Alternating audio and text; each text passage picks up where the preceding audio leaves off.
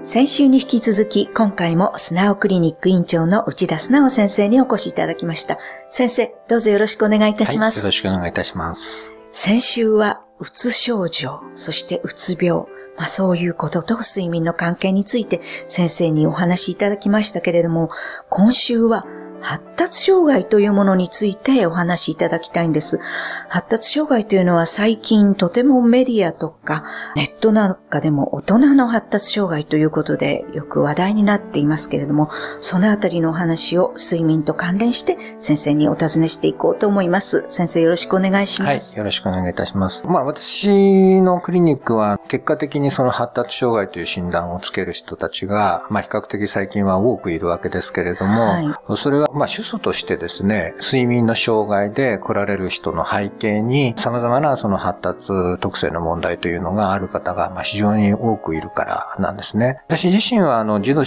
春期のまあこれまで専門家としていろいろな研究をしてきたわけではありませんけれども、最近はこういった発達障害の問題については、まあ様々な精神科医がそれを対象として治療していると思いますが、私自身もですね、随分経験を積んで、まあ多くの人たちの睡眠障害の背景にですね、こういう問題があるということを非常に強く感じてます。発達障害と睡眠の関係があったんですね。はい。発達障害というのはですね、これは発達の問題なので、大人の発達障害といってもですね、はい、大人になってから発達障害になるということはまあないんですね。はい。したがって、幼稚園、小学校のぐらいからそういった特性はまあ持っているということなんですが、大人の発達障害といって大人になってから問題になる人の多くは、その子供時代はですね、まあ非常にこの大きな問題にはならなくくぐり抜けてきてしまっているというケースが多く。ですからまあ一概には言いませんけれども、ややあの症状が軽い人が多い可能性はあるかなというふうには思います。はい、あるいはですね、例えば ADHD、注意欠如多動性障害というのがありますけれども、はい、中でもですね、多動性が少ないタイプの人たちがいるんですね。はい、注意症状だけがあるという場合には、ある程度ですね、能力があれば、不注意であっても、多くそのご両親や先生からですね、もう少し問題をちゃんと読めばできるのにっていうことをですね。なさいよ、みたいな。はい。まあ言われ続けながらもですね、でもまあ自分でもそうだな、直さなきゃなと思いながら、ある程度きちんとしたその成績を取ってですね、大学まで行くというような人たちもいるわけですよね。そういう中で、発達障害にはまあ多くはですね、臨床的に見るものは、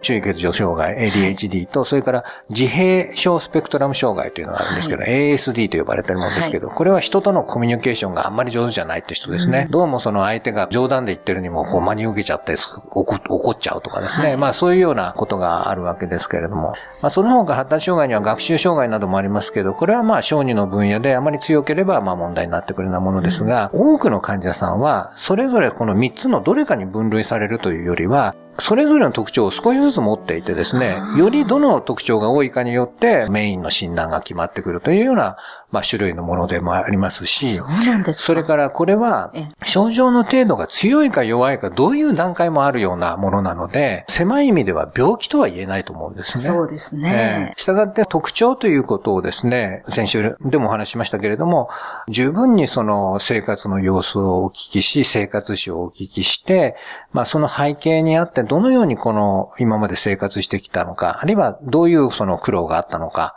ADHD の人なんかは夏休みの宿題のことなんかを聞くとですね、はい、いややっぱり一番最後の日にまとめてやってましたっていうようなことも多いわけですよね。はい、ただそれもそんなに特別なことではないということもあるので、はい、まあ総合的に様々な情報を聞きながら、そういった診断をしていくということが、まあ重要になってくるかなというふうに思います。そうですね。頭のいい子で、それなりに容量も良かったりすると、全く自分も周りも気がつかない。そうですね。というケースもありますよね。はい。ただ、あの、そういう人たちがですね、ええ、まあ、やはりこの社会に出た時には、はい、それまでは大学生活で、まあ、比較的その、なんとかなっていたというのが、毎日朝、まあ、9時に出から仕事をし、そして、まあ、オフィスの中でですね、時には残業して仕事をしなければならない。そうしなければ、上司がその給料を払ってるだけの仕事をしてないんじゃないかというようなことを見張ってるというような、そういう状況になった時に、まあ、非常に苦労し、まあ、自分も怠けるつもりはないんだけれども、どうしてもこの眠気が出てきてしまったりするというようなことから、はい、睡眠の問題として、まあ、来られる方もいるということがありますね。実際にやはり学生の時に自由にやっていたのが社会に出てきてこう縛ら、縛りがきつくなってくると、そこでだんだんこうちょっと顕在化してくる部分が出てくるということですね。そう、そう思いますね。やはり大学時代っていうのは、かなり自由度が高いですし、例えば朝起きられなかったとしても、午後の授業から取ればいいというとかですね、試験などもですね、はい、いろいろなその情報を集めて単位を取っていけばいいということですけれども、まあ、仕事となると、やはりそうですね、まあ、きちっと一つ一つを仕上げていかなければならないという状況になるので、い、ろいろなこう問題が出てくるということが多くあるかなと思います。わかりました。えー、来週はね、ぜひこの具体的に睡眠とどう関係してくるかということをお聞きしたいと思います。はい、先生、本日はありがとうございました。はい、ありがとうございました。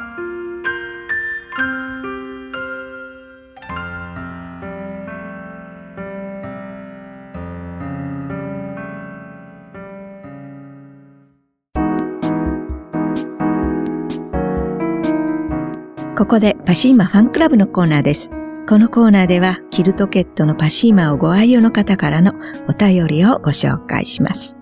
パシーマによって睡眠が改善されることが分かって目から鱗でした。ジュニアサイズを買って旅行にも持って行きました。素晴らしい商品だと思います。お便りありがとうございます。パシーマの社長、架橋さんからは、そうなんです。寝つきが良くなる。リラックスして眠れる。深い眠りが得られる。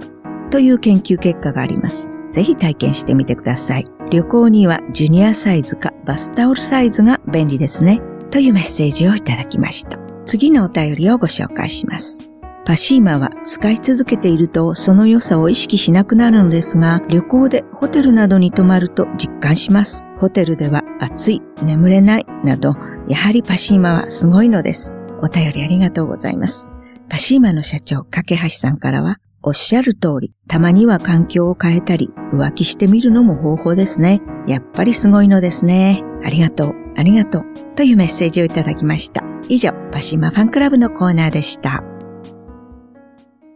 パシーマ免疫力は深い眠りからくるまれて眠るとすっごく優しい肌触りで気軽に洗えて清潔だし使ってみたらわかるから抜群の吸水性と肌触りガーゼと脱脂綿のパシーマパシーマはふるさと納税でも大人気。ふるさと納税パシーマで検索。